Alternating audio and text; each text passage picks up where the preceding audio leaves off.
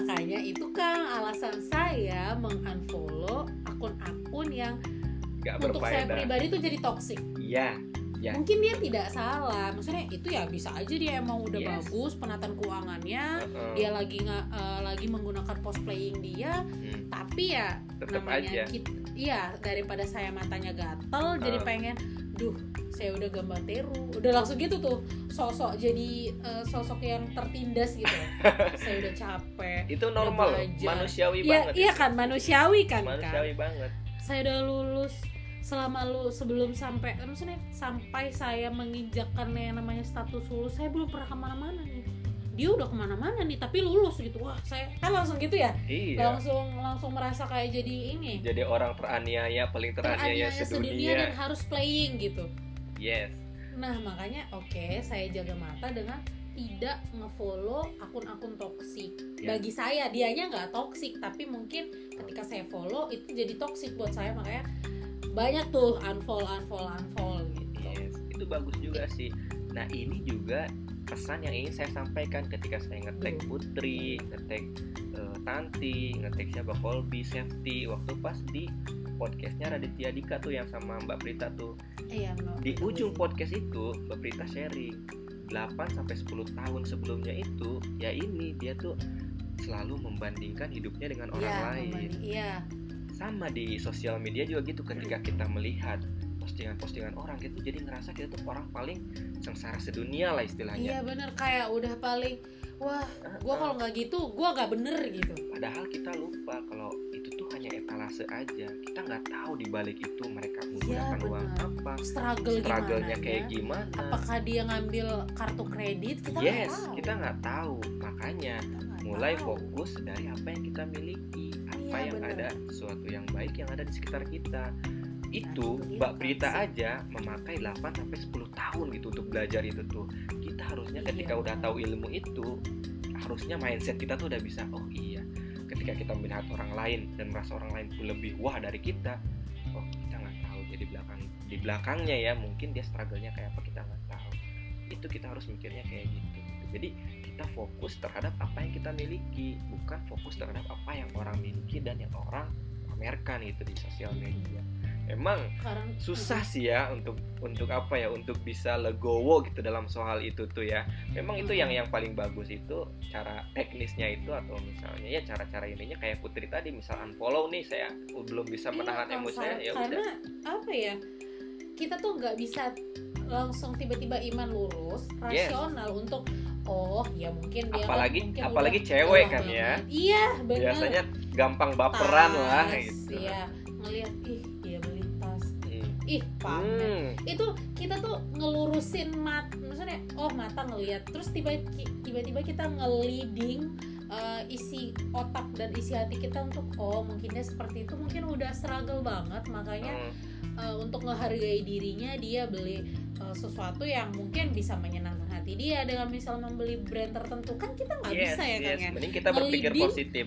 Ya nggak bisa. Nggak bisa selalu. Imannya bagus gitu. Ya makanya daripada ya daripada daripada ngotorin hati dan segala macam jadi iri sama orang jadi malah jatuhnya tidak bersyukur karena ih gue udah gini tapi nggak dapet apa-apa misalnya kayak gitu-gitu. Ya udah deh daripada capek habis waktu saya unfollow aja mohon maaf betul itu juga salah maaf. satu untuk membersihkan toksik di circle kita pun bener Jadi- tapi dalam kehidupan nyatanya saya tetap berteman tetap kan, kita tetap komunikasi, komunikasi misalnya secukupnya di line atau di. WA tetap secukupnya. benar, Tapi benar. kalau untuk sosmed khususnya Instagram saya, mohon maaf, mohon maaf Benar. teman-teman, Sa- saya unfollow. sama saya juga mulai melakukan itu 3 sampai oh, di empat tahun belakang kemarin itu yang paling mengganggu saya itu adalah urusan politik.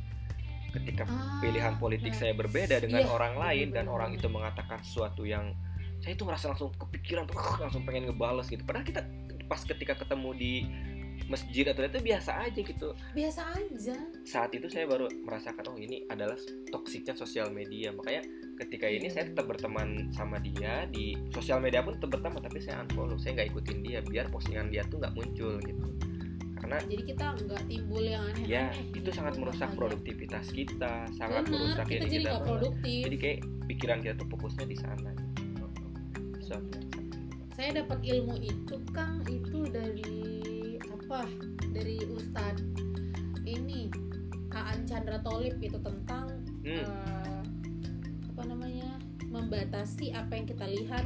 Eh, Iya. khususnya kalau misalnya di sosial media sekarang ya udah ada- adalah siapa yang kita follow. Iya betul karena kamu menghabiskan waktu untuk melihat postingan dia melihat feed dia Mm-mm. tapi kamu malah nggak dapat insight Apa-apa, apa-apa. Malah betul. jadi dapat toxic. Jadi Ya. kata dia kata beliau lebih baik kamu nggak ngelihatnya sama sekali eh, nge-spend waktu tapi itu benar-benar dapetin insight kamu. Misalnya kata dia ya follow lah akun-akun yang berfaedah. Misalnya eh, apalah gitu siapalah? Misalnya guru kah ustadz kah atau Heeh, siapalah? Gitu. Misalnya kayak Mbak Prita Gozi lah itu kan dapat insight baru gitu Iya. kan jadi ha- kita menghabiskan waktu kita tapi itu untuk sesuatu yang Em, positif lah ya. Iya positif. Kita investasikan waktu kita itu tadi kang Hmm. untuk hal yang lebih positif. Baru saya mikir, oh iya ya. Wah ini udah ada. Gua punya alasan kuat nih buat unfollow uh, Seseorang. teman-teman ataupun ya, siapa gitu. Tapi bukan berarti nge-follow, nge-unfollow orangnya, tapi akunnya ya. Akunnya, seperti iya. itu.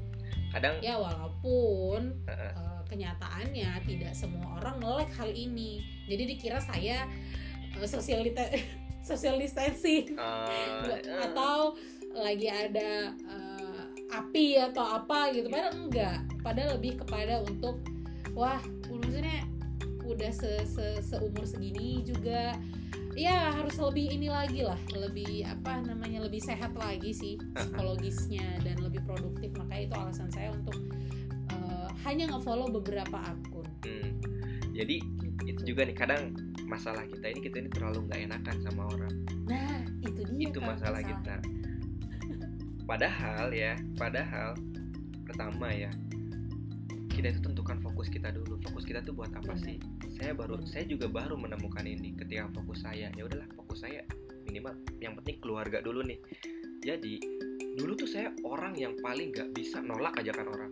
Ketika orang minta ini tuh nggak oke. oke nggak bisa banget yang namanya nolak. Tapi ketika saya tentukan fokus saya ketika ada ada ajakan ini dan saya harus melalaikan ini saya akan katakan tegas sekarang udah bisa maaf ya saya nggak bisa ikut saya nggak dulunya saya tuh mikirin oh nanti kalau saya tolak dia mikirnya kayak gimana ya Tolak, gimana iya. gini gini Duh, jadi pertemanan jadi nggak enak. Wah, Ya. jadi macem-macem ya. ya Akhirnya ikut padahal ba- apa namanya kantong udah teriak-teriak, anak istri Itu udah di rumah misalnya. Wah, galau.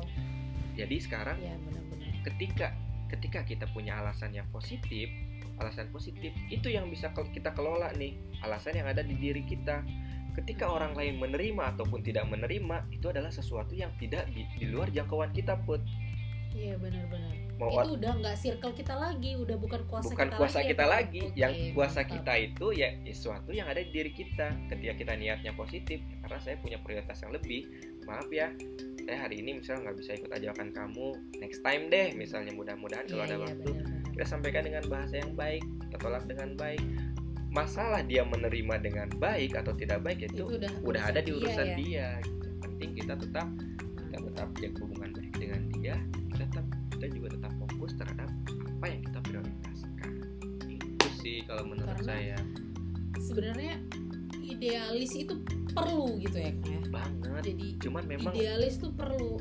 cuman Cuman memang yang butuh belajar sih ya ya, Kang butuh ya. belajar dan effort yang kuat karena nggak semua orang itu melek akan yang namanya hal idealis ini masih ya mungkin budaya kita ya budaya kita masih nggak enakan, enakan ya. masih mikirin Aduh, orang enakan lain padahal gitu dia kan. kurusi banget sebenarnya ya ya buat tiap bulan misalnya habis ini pulang kerja bareng nih hari gajian nggak enak kalau nolak teman-teman misalnya makan misalnya kayak nomikai kita lah gitu kan sesama Oh. teman-teman muslim atau apa makan-makan misalnya Hmm. nggak enakan gitu tapi ya itu tadi kita harus tentuin fokus ambil ambil resiko. Setiap pilihan pasti ada resikonya kan Iya. walaupun itu pilihan yang baik gitu ya. Mhm. udah kita pertimbangkan itu adalah pilihan yang baik tapi tetap aja ada resikonya yaitu tadi eh, di di apa dicibir teman misalnya atau malah ih wi- eh, kamu Widi ini kenapa sih? Gitu ya udah mulai kayak gitu ya nggak ya, gaul efek- nih gitu kan. Iya udah nggak asik gitu ya. Padahal eh, mungkin ya ya pasti mereka juga bakalan menemukan waktunya sendiri ya ketika suatu saat nanti bakalan oh iya ya ternyata kamu hidup seperti itu karena seperti ini ya gitu. Apa sih? Mengurangi hal-hal yang ini ya kang ya nggak nggak nggak ini nggak produktif lah ya. Iya. Nah itu, itu juga nanti jatuhnya di kita bisa menjaga budget kita itu pun ketika misal kayak tadi diajak temen ketika kita udah nggak punya budget ya itu saat kita untuk menolak punya alasan. Saya udah nggak punya budget untuk happy Harus happy berani untuk tegas ya. iya ya itulah. Kita diujinya tuh di sana. Apa kita akan komit dengan budget yang kita tentukan? Atau Mhm. misal kita ya udahlah apa apa lah saya bisa masih bisa pakai kartu kredit saya misalnya punya punya kartu kredit. Atau yang misalnya ini nggak apa-apa lah saya uang investasinya belum saya kirim saya pakai dulu aja lah. Itu kembalinya nanti penentuannya di aja. Itu oh ya kalau saya boleh osusume nih untuk Ah, masalah apa tadi itu kan di luar inilah ya masalah psikologis. Ada nih Great Mind namanya. Yang ininya tuh kontennya tuh si Marisa dia eh, salah satu eh, apa namanya eh, pembawa berita ya di net TV tapi dia bikin konten bagus di YouTube. Yaitu salah satunya tentang masalah kita nggak enakan sama orang masalah ada juga masalah puasa sosial media. Ketika misalnya kecanduan sosial medianya udah parah banget. Coba deh kita ambil aja yang positifnya gitu dari dari segi Iya. psikologi. Itu ya di luar konteks lah ya. Iya iya mantap. Di-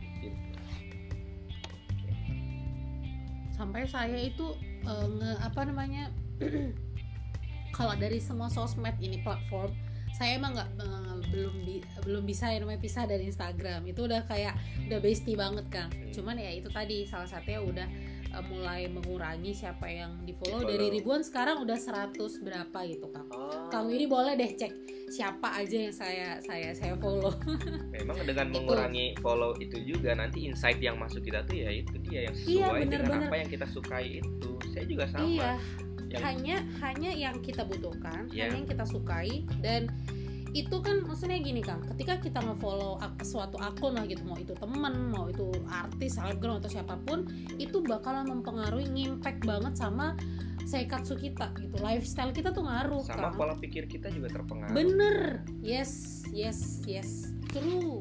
Iya. Makanya em, apa ya karena pengen jadi lebih baik lagi bukan lebih baik dari online. Tapi lebih baik dari diri Jadi saya ini yang sebelumnya lah ya. sebelumnya makanya coba untuk di Totonoeru lah eh, si apa namanya si sosmed itu tadi dan saya coba ini share ke teman saya yang juga pernah ngerasain hidup di LN tapi sekarang udah di ah. di, di Indonesia gitu kan ah. saya curhat segala macam saya ini gimana sih psikologisnya lagi gini gini gini gini dan akhirnya dia kenalin saya sama salah satu psikolog Mm-mm. psikolog eh, cewek nih Ah. dan akhirnya saya follow gitu Ah. saya jarang jarang apa sih kang ya kalau memang saya nggak kenal profilnya Hmm. biasanya saya saya jarang ini jarang mau follow akun gitu Oke. sekarang ya ah. jadi coba saya pelajari Iya. ternyata banyak insight-insight baru dari akun itu dan akhirnya saya em, follow si psikolog tersebut dan akhirnya jadi kayak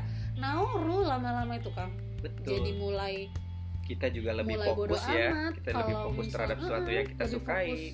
bener-bener bodo amat temen mau em, maksudnya kita tuh udah sama-sama empat tahun nih di Jepang misalnya seangkatan. Dia Ah. udah udah bisa beli rumah udah bisa beli tanah gitu gitu ya. Ah. segala macem gitu kan ya. Terus ketika saya ditanya "Ka- ka- kamu udah bisa beli apa? Gitu misalnya kayak gitu. Ah. saya nggak ada sih biasa aja nggak ada. Ya udah bisa bantu keluarga eh, udah jadi kayak problem solver di keluarga Ah, ah. terus saya katsu angte walaupun nggak punya investasi apa pun udah nggak punya utang nggak ada eh, kreditan itu saya udah Iya. udah udah lega itu aja gitu udah wow udah rame nah untuk meng menghealing diri saya sendiri untuk kayak terima oh mungkin ya memang eh, kebutuhan kamu saat ini adalah ya save dari apa pun meski nggak punya sawah meskipun put kamu nggak punya rumah sendiri misalnya nggak punya tanah nggak punya sawah udah. Tapi kamu selamat dari yang namanya utang kredit keluarga aman-aman Iya. aja gitu. Itu ya berarti itu rezekimu. Itu saya udah coba untuk bisa healing diri sendiri. Kita bisa Karena berdamai lah ya kan- dengan itu iya ya bisa berdamai dengan diri sendiri. Karena sebelumnya sama-sama struggle tapi dia tuh ceritanya misalnya gitu kan. Punya sawah punya ini punya itu. Ah, ah. itu itu jadi wah jadi demam. pressure banget lah ya buat kita. Iya bener. Makanya coba untuk ya itu tadi. Ya gimana sih? Ya kalau nggak kita sendiri yang nge-healing diri kita sendiri kan siapa ya, lagi? ya. setuju. Ya kan? Sutradara hidup kita siapa kalau nggak kita istilahnya Iya. gitu ya? Ya. ngejalanin gitu. Mau jadi apa gitu. Makanya oke sekarang gue tentuin fokus gue resiko itu gue yang ambil keuntungan gue benefitnya juga gue yang ambil mau orang ngomong apa ya ya bodoh amat dulu belajar bodoh amat gitu. Nanti pelan pelan baru. Gimana sih cara bodoh amat dalam tanda kutip yang safe untuk circle sekitar kita? Sehingga Yes. mereka juga lama-lama memahami oh kamu ini tuh ternyata fokusnya sekarang di sini. seperti ini seperti ini. Oke deh gua hargai. Gitu kan? Iya. lama-lama kan mereka jadi nanda ke jadi mitomeru ya? Iya Alias- baru lah ya. Iya bener. Oh akhirnya paham gitu tanpa harus kita jelasin. Iya, seperti iya. itu.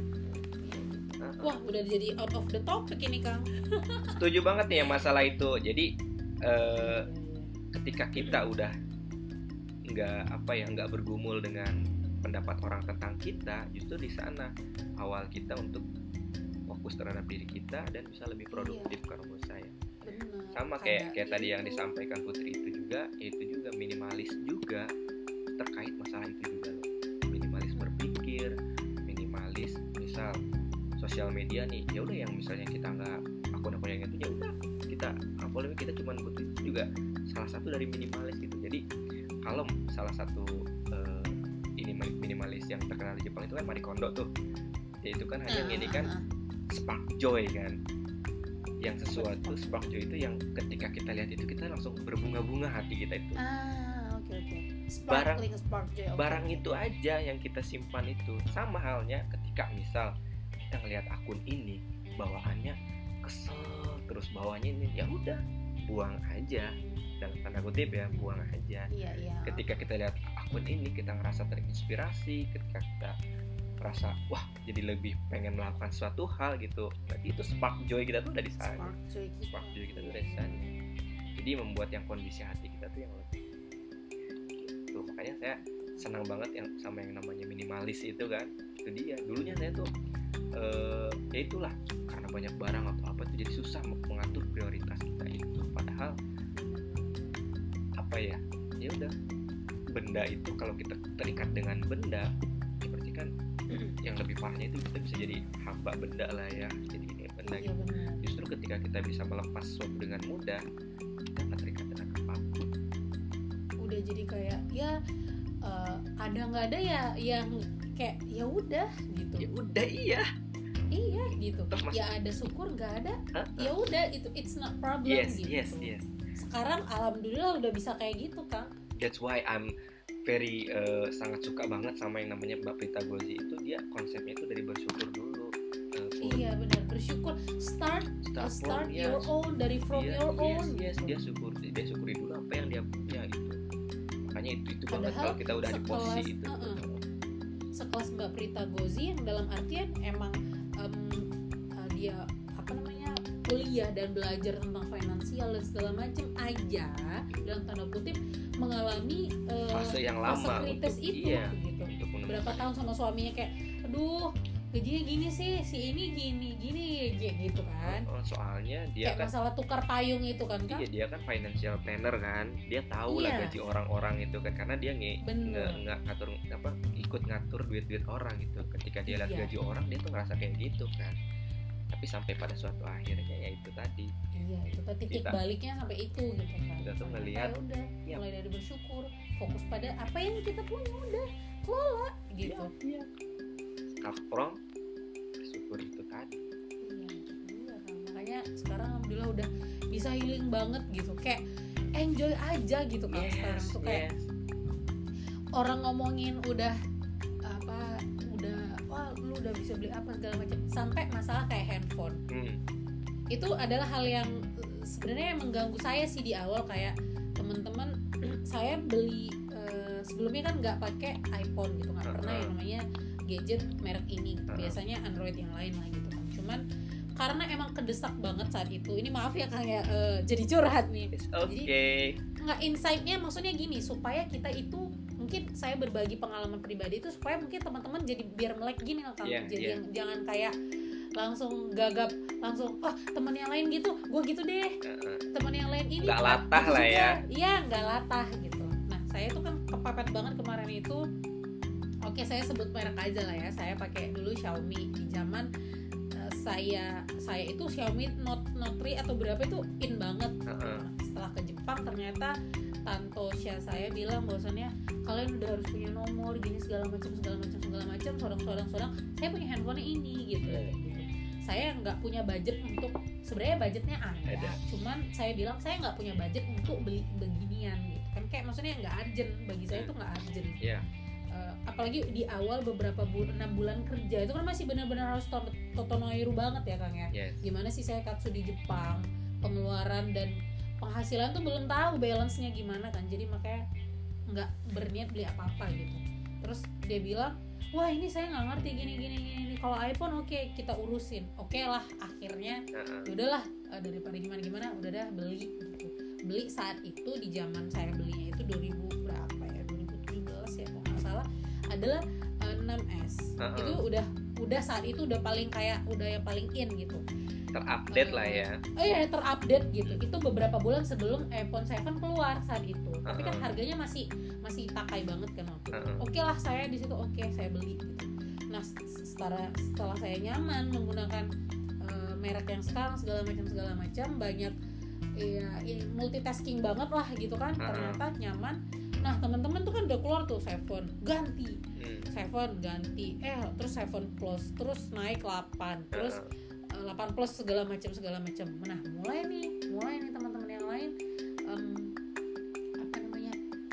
nggak ganti gitu kan suka kadang misalnya pada ngumpul atau pada sekolah gapok gitu kan. Set HP diletak pas QK kan pasti istirahat. Set HP saya kecil sendiri ya kan. yang lain bisa pada pakai sidik jari, pakai retina gitu kan ya segala macem. Saya masih gini-gini aja sampai sekarang itu asli kan. Ibu liarnya dibully atau kadang kapan kak itu kohai misalnya kohai yang bukan kohai sendiri kohai kohai yang lain juga kapan kak nih kagak ganti gitu terus gitu saya mikir gini kadang nyeletuk kan Heeh. eh, ya alasan saya why saya harus ganti itu satu Iya. Kayak gitu why gitu ya tapi kan gini gini gini gini gini gini gini kalau misalnya kamera gitu kan tergantung Eh, saya bilang gitu kan Hmm. karena iPhone X Max sekalipun kalau kalian pakainya cuma buat foto selfie selfie posting di eh, Instagram sosmed dan hanya buat chatting chatting doang. Ya itu apa bedanya dengan handphone Xiaomi saya yang dulu kalau kayak gitu gitu Heeh. kalau eh, apa namanya segitu banyak eh, apa namanya ke apa fungsi dari handphone itu tapi tidak bisa dimaksimalkan ngapain saya beli iP- eh, misalnya iPhone yang baru gitu ya Iya. pakai aja yang sekarang gitu Hmm.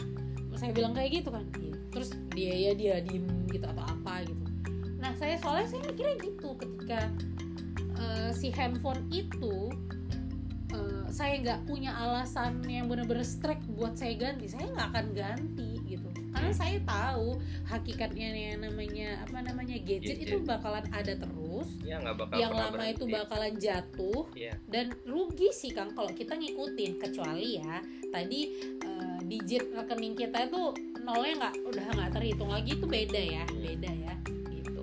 Makanya saya bilang kayak gitu. Harapan saya tuh ya teman-teman juga untuk nggak kayak gitu Kang maksudnya ya ya lu lebih baik spend ke yang hal lain lah daripada gadget gadget diikutin terus gitu Heeh.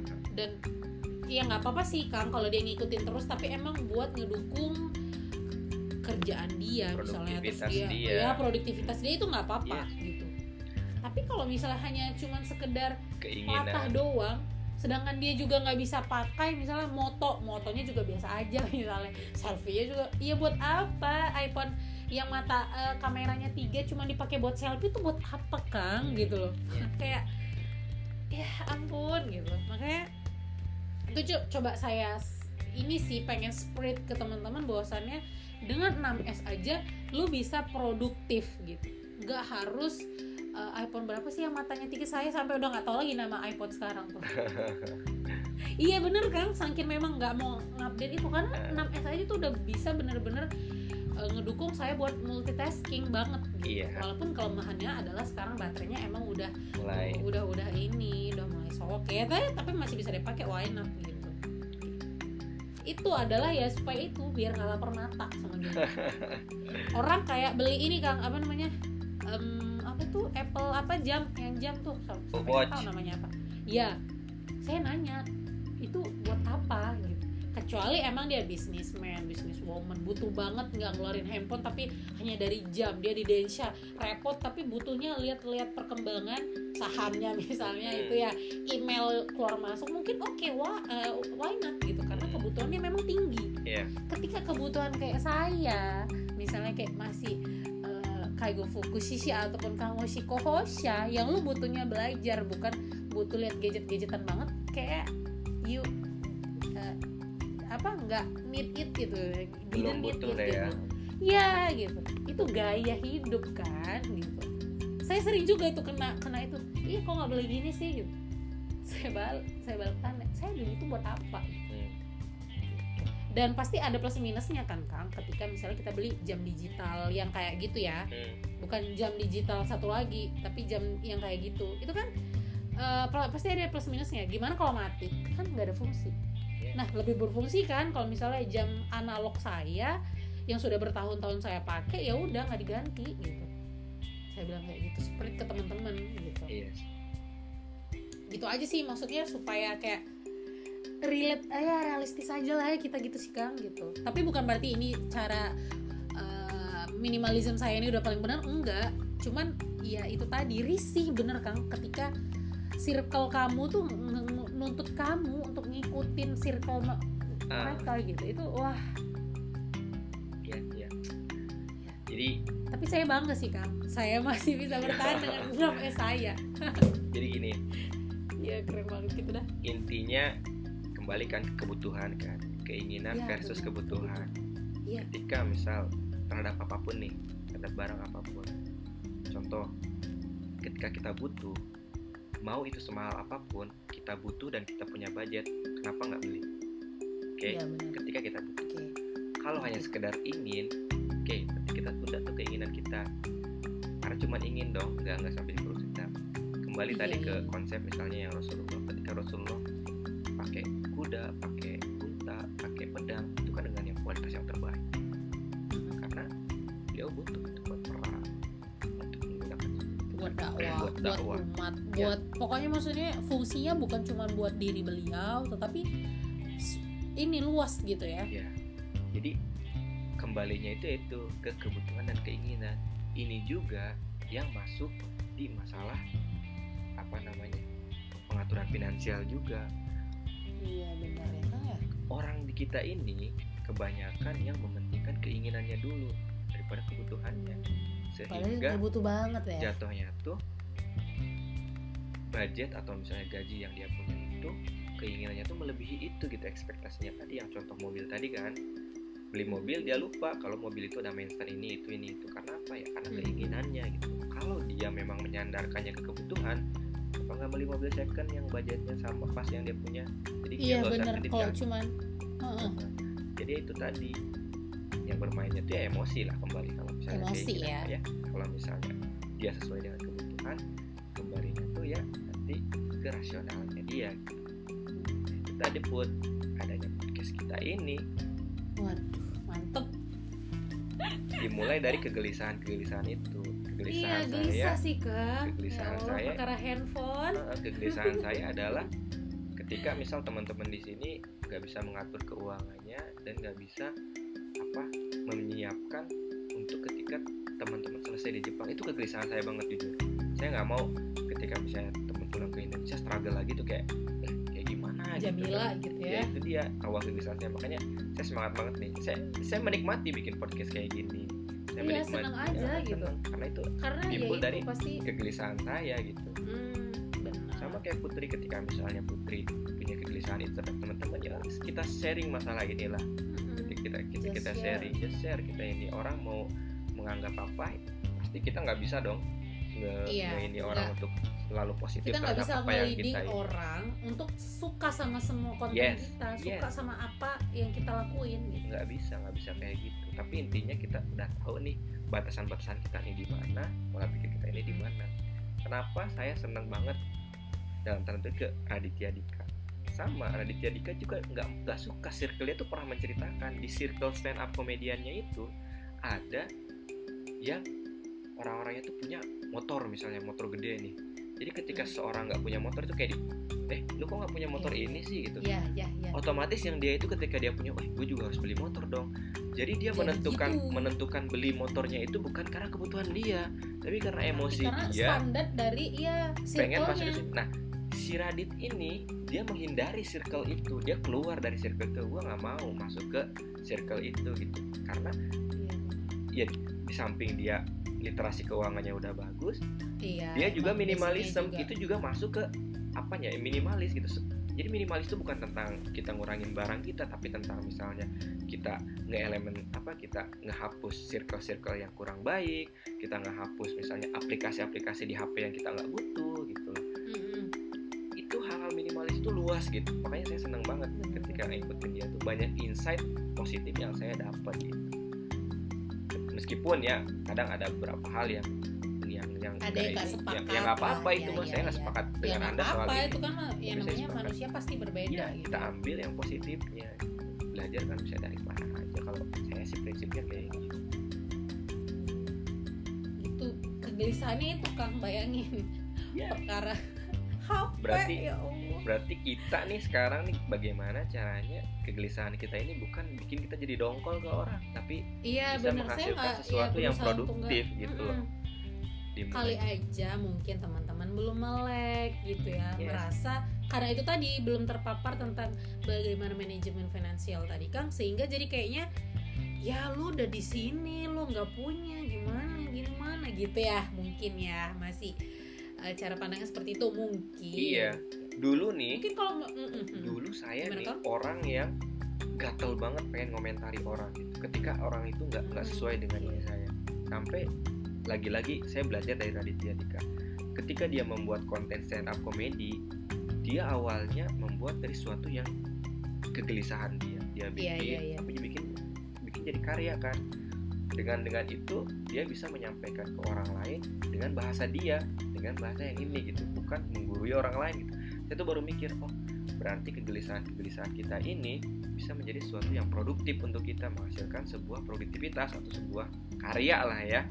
Maka dari itu sekarang pola pikir saya saya rubah. Daripada saya terus bergelut dalam hal itu Iya, pengen ah, kayak- nyeramahin kayak apa? Ih si A tuh gini Gini. sih ih, ih, Nah, ngapain? Nggak ya nggak ada.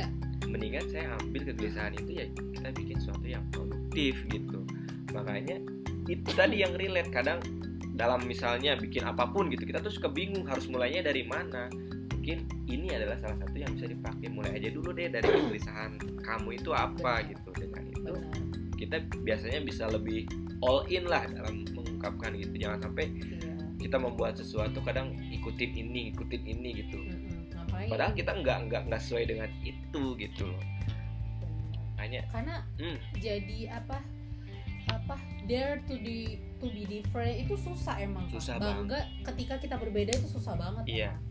susah banget karena memang Susah. apalagi ketika semua seragam dan kita sendiri Kita berbeda sendiri berbeda. susah tapi justru itu harus semua teman iPhone terbaru kamu masih yang jadul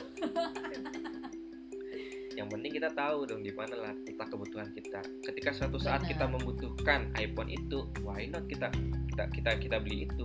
Ketika kita butuh dan kita kita punya budget gitu ya. Jangan sampai ya itu tadi dilandaskan ke hanya emosi dan hanya ke keinginan tapi pakai standarnya atau misalnya ini pakai yang rasional itu. Iya, jangan emosional tadi ya. Ya dalam hal apa pun lah. Bukan hanya Iya masalah itu doang kan. Tadi kan kita masalah misalnya pernikahan masalah pelaminan juga kan itu dia yang harus dikedepankan karena kalau misalnya kita terus apa ya mengedepankan emosional kita dan keinginan kita jatuhnya ya di kemudian hari. Kalau dari segi finansial ya itu dia kita keteter harus nutupin hutang kita harus nutupin apa gaya hidup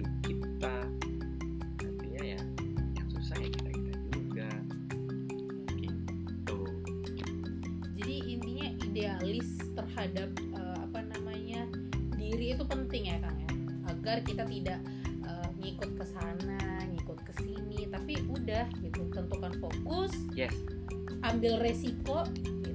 Yes. karena kita udah tahu nih re, apa namanya tujuan kita apa apa yang mau kita tuju Betul. sehingga resiko apa pun ya gue ambil Iya. gitu seperti kayak tadi kita ngambil apa instrumen salah satunya adalah saham ya saya tahu resikonya segitu tapi saya tahu returnnya yang datang ke kita tuh adalah juga gede dan kita tahu bagaimana cara mengelola risikonya nah tuh kan tadi yang kayak Kang Widi bilang bahwasannya resiko itu ada untuk apa tadi untuk bukan dikelola untuk dihindari tapi untuk dikelola Iya. Kalau contoh saham nih, bagaimana ngelolanya? Ya kelolanya itu kita tarik jangka waktu panjang agar ketika saham naik turun ya kita nggak usah bingung. Toh kita pakainya nanti kok. Nanti kita sadar kalau apa yang kita saham yang kita ambil itu fundamentalnya bagus, perusahaannya bagus. Nah, itu. Soalnya ini masuk lagi ke saham nih ya. Soalnya kebanyakan orang itu justru terjebaknya tuh di psikologisnya pun. Jika sahamnya Iya, turun banget dia tuh langsung aduh gimana ini nanti saya rugi banyak akhirnya dia cut loss kan dia jual ketika dia jual ya udah dia dapatkan kerugian itu kalau dia biarin aja mah nggak apa-apa orang itu masih potensial. Ya kali aja naik kan gitu ya. Hmm, potensial soalnya kan. potensial banget iya. itu namanya pot- baru baru sekedar potensi pot- potensi rugi dan potensi untung. Potensi rugi itu terjadi benar-benar rugi itu ketika justru kita jual. Ketika kita jual ya udah kita benar-benar rugi gitu. Kalau kita jualnya di harga yang bawah yang pas turun itu tapi kalau misalnya kita nggak jual ya nggak apa-apa. Nanti juga toh dia bakal naik lagi dalam misalnya waktu ketika ekonomi udah membaik ketika ini udah baik. Asalkan itu tadi didukung itu fundamental atau misalnya eh, apa namanya itu basic atau fondasi dari keuangan kita udah baik. Jadi kita nggak usah bingung-bingung harus cairin dana itu buat nutupin kebutuhan yang mendadak misalnya. Karena kita udah fondasi kita udah bagus nih kita udah punya dana darurat utang-utang kita udah selesai gitu. Iya, ya udah biarin aja investasi mah ya investasi. Mau dia naik mau dia turun toh kita belum pakai. Kecuali ketika kita sudah dekat di pas masa mau pakainya kita tunggu momentum si saham itu naik baru deh kita jual-jual. Kita pindahin ke instrumen yang lebih aman. Contoh misalnya ketika kita punya waktu 10 tahun untuk nyiapin dana pensiun. Di tahun ke-10 nih kita udah harus siap-siap punya exit plan pun jadi di tahun ke-10 ini kita harus lihat nih mana saat-saat saham kita naik. Saat itu kita jual kita pindahin ke misal contoh reksadana pendapatan tetap masukin ke sana karena itu lebih aman. Toh ketika udah 10 tahun kita, kita udah mau pakai kan dana itu kan. Mm-mm. jadi jangan ditaruh lagi di saham. Exit plan-nya kayak gitu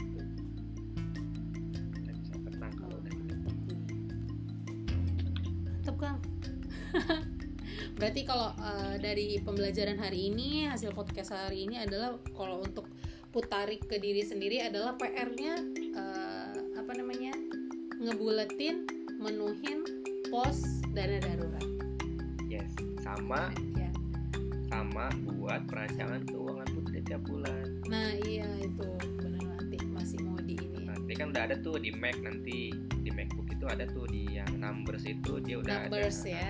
tinggal masukkan gaji putri berapa nanti di bawahnya pas uang keluar masuk masukin aja tuh nah nanti lihat yang yang dana living itu lebih dari 50% apa enggak Jadi kan kita baginya living saving sama playing kan.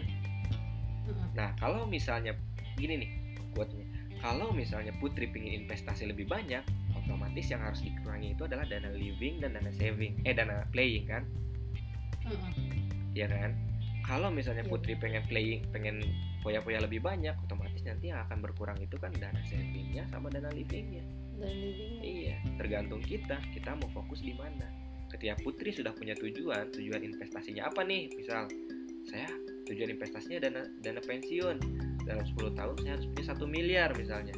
Kita tinggal tarik nih satu miliar itu bila dibagi 10 tahun berarti satu tahun saya harus mengumpulkan 100 juta. 100 juta berarti satu bulannya satu bulannya saya harus mengumpulkan 10 juta misalnya. 10 juta itu ya tinggal di otak atik aja itu. Bisa saya kumpulkan dari mana nih? Berarti kalau saya tujuannya itu berarti saya harus kurang ini living saya. Tadi nih yang dana skincare saya biasanya budgetnya segini berarti saya harus alihin aja deh. Udahlah cukup pakai hand cream aja skincarenya. Misalnya sisanya saya taruh lah saya gambarnya di saving. Terus yang playing nih biasanya saya beli-beli baju-baju yang ini ini ini udahlah. Karena saya punya tujuan untuk menuhin dana pensiun saya yang satu miliar itu yang setahun saya harus dapat 100 juta itu yang dana playing saya ambil aja deh. Udahlah saya hajar di saving saya di investasi saya. Kayak gitu put. Itulah kenapa saya bilang harus ada tujuan dulu tujuan yang spesifik. Dari sana kita tahu berapa budget yang dibutuhkan berapa investasi yang harus kita keluarkan tiap bulannya. Dan jangan lupa investasi itu baiknya dikeluarkan di PR. akhir. siap biasanya kalau di akhir itu cuma sisa-sisa remeh-remehnya aja. Remeh apa remah-remah rengginang. rengginangnya aja. Jadi kita ambil rengginangnya dulu tuh buat dana Iya, iya, iya. investasi it's true. Baru yang remang-remangnya itu kita pakai buat poya-poyanya itu. Okay, because happiness happiness is from heart happiness itu kan Iya. datangnya dari hati kondisi apa aja kalau kita yang bersyukur kita bisa happy kan? Bukan dari orang dapat remah rengginang aja bahagia banget ya Kang bahagia ya? dong kalau kita lagi apalagi dapat lapar rengginangnya Oh, waduh. Maka dari itu bisa nggak nih kita menunda kesenangan saat ini? Untuk misalnya ketika kita udah nggak bisa kerja lagi, ketika kita udah nggak kuat untuk kerja keras lagi, bisa nggak nih kita menunda kesenangan saat itu? Bisa dengan kita memperhatikan circle kita baik di dunia nyata maupun di dunia maya Yes, gitu banyak faktornya. Salah satunya adalah yes salah satunya itu menjaga circle. Oke, oh bulat kang udah pokoknya mah mantep one hour 45 asli. minutes. Gak kerasa ya?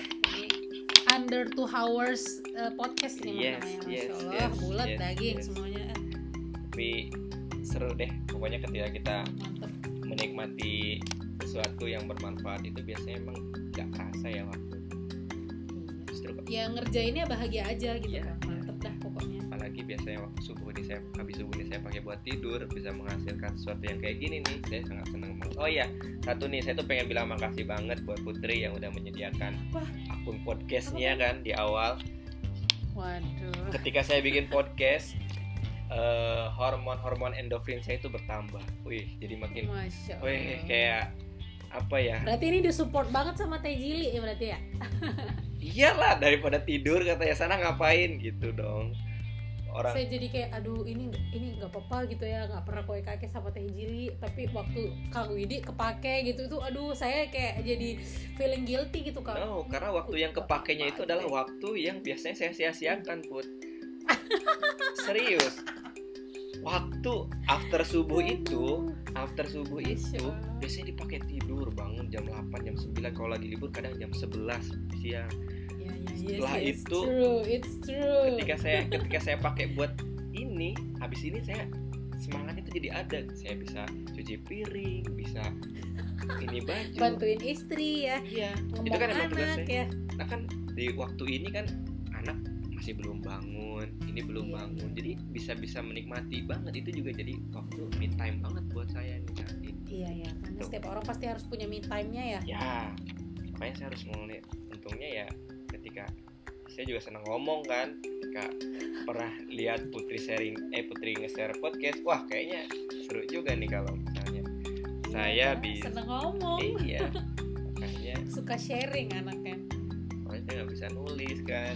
Nulis tuh lama Iya, banget waktunya iya bener-bener jadi yaudah ngoceh aja dah gitu biar ini lebih ini. Barangkali ada sesuatu yang bisa jadi insight. Diambil ya insight baru dari pembicaraan kita. Apalagi Nah, Kang saya sempat kepikiran nih Kang maaf saya Ah, ah, potong. Next time gimana tuh mungkin kayak biar ada jeda gitu kan, Ah, ah. biar nggak duit, Duit, mulu kan yang diomong. iya. Disuruh hemat mulu netizen kan kesian gitu ya. Suruh disuruh bikin pos-pos apaan, pos-pos gitu. Makan aja syukur gitu mungkin ya. iya. Nah, saya kepikiran tuh nanti ada jeda kita gimana nih kalau misalnya kayak deep talk eh, misalnya bareng eh, apa Kang Widi dan siapa Jili gitu. Gitu kan? Eh teh jili dulu lah istri dulu lah. Ngebahas ngesorot gimana sih struggle misalnya kayak berkeluarga di em, apa namanya? Jepang di Jepang. Dengan eh, tanda kutip eh, meninggalkan status kalau di Indonesia kan kece badai kang. Yang namanya PNS tuh udah kayak wah walaupun gajinya cuma masih baru eh, apa 2-3 jutaan tapi kalau udah ke statusnya PNS mah udah kayak hidupnya udah sultan gitu. Itu Yes, kan yes. kang kakunya kang Gai katanya eh, orang Indonesia pada umumnya. Tapi itu berani untuk Kang Widi dan Teh Jili tinggalkan untuk coba struggle dan ambil insight dan pengalaman baru di Jepang. Itu kayak menurut Put dari awal itu pertama kali Kang Widi bilang gitu Put langsung ini kayaknya bagus nih jadi konten dan di share ke orang soalnya PNS tuh kayak status dewa Kang dokter PNS ya pilot apalagi kayak gitu-gitu kan adalah profesi-profesi yang semua Yang orang wow. pengen lah sampai orang itu Iya, pengen harus bener. berani mengeluarkan uang berapapun budget ya yang ya demi dapat profesi itu. Makanya itu kayak bagus untuk kita share gitu. Apa sih gitu? Kenapa sih alasannya? Terus why gitu? Itu kan benar-benar pilihan hidup yang luar biasa gitu. Oke. Terus gimana start memulai? Terus nanti kita alihin tuh bisnis. Gimana sih start memulai bisnis di eh, Jepang gitu? Dengan keluarga segala macem gitu. Kali aja kan saya dan teman-teman yang lain jadi bisa ngikutin jejak ini berdagangnya versinya Kang Widi gitu karena pintu rezeki yang paling besar dari mana coba Kang ayo dari dari berdagang iya kita jadi ini boleh kayak Rasul next berdagang. next iya next mantep podcast kita nanti Iya benar. Featuring Teh Jili. Teh Jili ya Deep Talk gitu. Ah. Berarti dia bukan after subuh kan. Hashtagnya Deep Talk. Deep Talk. Bareng siapa? nanti lihat waktunya deh ya soalnya kalau after subuh kayaknya agak sulit soalnya malam kan kadang suka bangun berapa kali kan kalau Oh si si si kecil ya. kita Eh, jadi Enggak maksudnya nggak harus after subuh juga nggak apa-apa Iya. sih kayak kapan fleksibelnya aja. Cuman mungkin mungkin dia nanti deh kalau pas lagi Putri ke Tokushima kali ya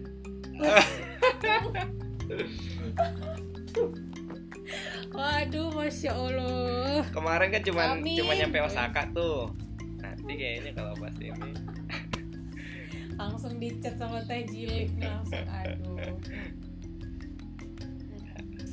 Siap deh pokoknya pokoknya Siap, jangan insya jangan Allah. berhenti untuk bikin konten mau konten Sip. itu ada yang dengerin mau nggak ada yang dengerin yang penting kita udah mencoba untuk Iya.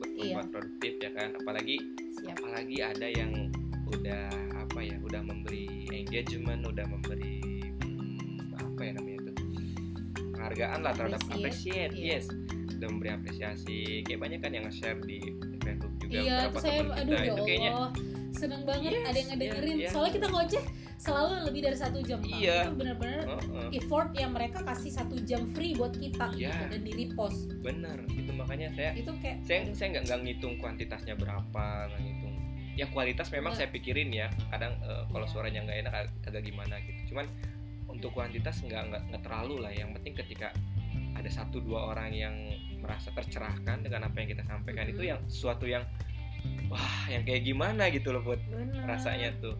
Jadi bahagia asli. Hmm, apalagi sekarang ya kemarin udah dari sempat kita awalnya bikin pod- podcast tentang keuangan tentang after subuh sampai kemarin kajian IPMI juga tentang ya berhubungan dengan finansial juga. Finansial itu mulai juga. mulai banyak teman-teman kita yang mulai udah melek aware dan mulai oh iya iya ini ada nih ini dan mulai banyak yang nanya gitu. Itu jadi makin bikin saya semangat gitu. Oh ternyata ya penting udah kita produktif aja nanti masalah hasil atau apa jangan sampai eh, apa ya jangan sampai kita ngukurin ih berapa duit nih yang bisa gua dapet dari ini berapa ini? Enggak Kalau- enggak. Emang niat buat podcast dulu enggak? Gitu Iya. kan. Cuman memang niat just share. Iya. masalah nanti dapat Itu. duit atau gimana itu itu, mengikuti bonus bonusnya betul banget. Iya benar. Yang penting kita bisa coba manfaatin waktu yang nggak produktif kita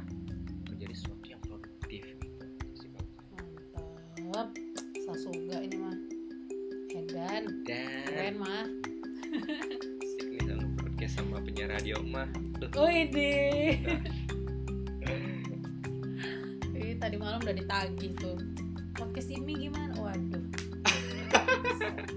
Iya tadi malam kan rapat tuh kang meeting ini kenapa? Berarti kan udah ada yang melek, udah ada yang melek, oh udah ada yang dengerin diam-diam, tapi belum mau nge-repost kali gitu ya. iya intinya kita nggak usah nggak usah fokus di yang itu. Yang penting kita bikin sesuatu. Dan ketika ada yang mengapresiasi kita fokus di sana. Oh berarti ada orang yang mendengarkan kita dan ada yang. Iya. tercerahkan gitu. Itu kan suatu Iya yang ini banget kalau kita mikirnya ah baru cuma satu orang dua siapa kita gitu kan Iya, berarti kan kita bikin konten cuma nyari cuma nyari Viewers iya, atau listener listeners gitu kan. ya. Kan berarti nggak ini kita nggak menikmati prosesnya kalau ini kan kita Benar. nikmatin banget banget. sampai dua jam ini nggak kerasa banget kan Iya, astaga. bawaannya kita happy aja Gitu melek langsung siapin record recorder segala macem, nyiapin minum ya biar enak, cuap-cuap dua jam. biar tenggorokan nggak kering Mm-mm. tapi menarik juga put itu podcast IP banyak banget loh yang bisa digali kalau menurut saya Iya emang tadi tadi malah eh, sebenarnya ini podcast ini itu adalah project dari divisi eh, apa namanya so eh, aduh maaf divisi aduh divisi sendiri juga lupa astagfirullah komunikasi apa? humas dan publikasi Ah. nah subnya adalah kan sosial media anak media nah salah satu penggagasnya eh, put dan ketiga teman yang lainnya pengurus juga nah berawal dari kegelisahan juga sih kayak mungkin dulu kan belum ada eh, IMI kan belum punya blog ini ya websitenya ya. jadi Hmm. ketika em, orang mungkin yang belum kenal IPMI belum taruh sama IPMI pengen kenal sama IPMI ini harus nanya ke siapa gitu atau harus lihat apa dengar apa makanya berangkat dari kegelisahan itu pengen bikin podcast dengan tiga podcaster lainnya nah mungkin ya kadarullah kemarin itu corona ya. Padahal itu kita bikin rencananya itu bikin di awal Februari itu kan tapi kadarullah corona kita juga belum tahu ho-ho yang kayak gini kang. Yari kata yang kayak gini bisa record masing-masing terus di ini gitu. jadi eh, masih mikirnya kita ketemu kita record gitu. Gitu. Makanya jadi ya makin ke sini udah makin makin luas gitu kan jadi ya udah deh udah mantep Hmm. makanya tadi malam di disinggung juga eh gimana nih podcast ini gitu masa podcast kamu tersebut terus ya dirus oke PR oke oke insya Allah siap siap.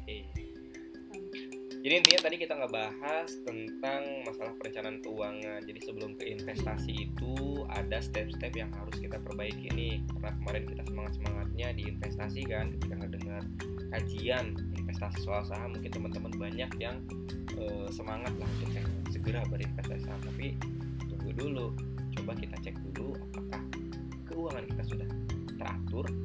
Yang kedua dana darurat kita sudah mencukupi.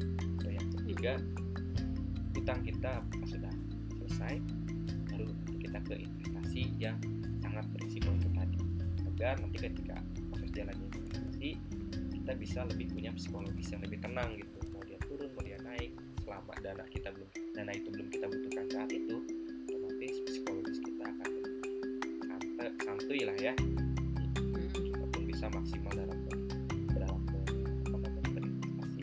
Saya tekankan tadi di pengaturan keuangan tadi kita pakai eh, caranya dari The Finance penilaian Pedagogi yaitu adalah living, saving, dan playing tadi tinggal teman-teman coba tadi 50, 30, 20 misalnya. Jadi nanti ya silahkan pokoknya pakailah budget itu diaturlah budgetnya minimal. Jadi tiap bulan ini ketika teman terima gaji ini teman-teman gak halu gitu. Tapi teman-teman udah tinggal ngepost ngepostin aja. Iya benar terus jangan lupa investasi itu diambil di awal, Di awal. jangan diambil di akhir.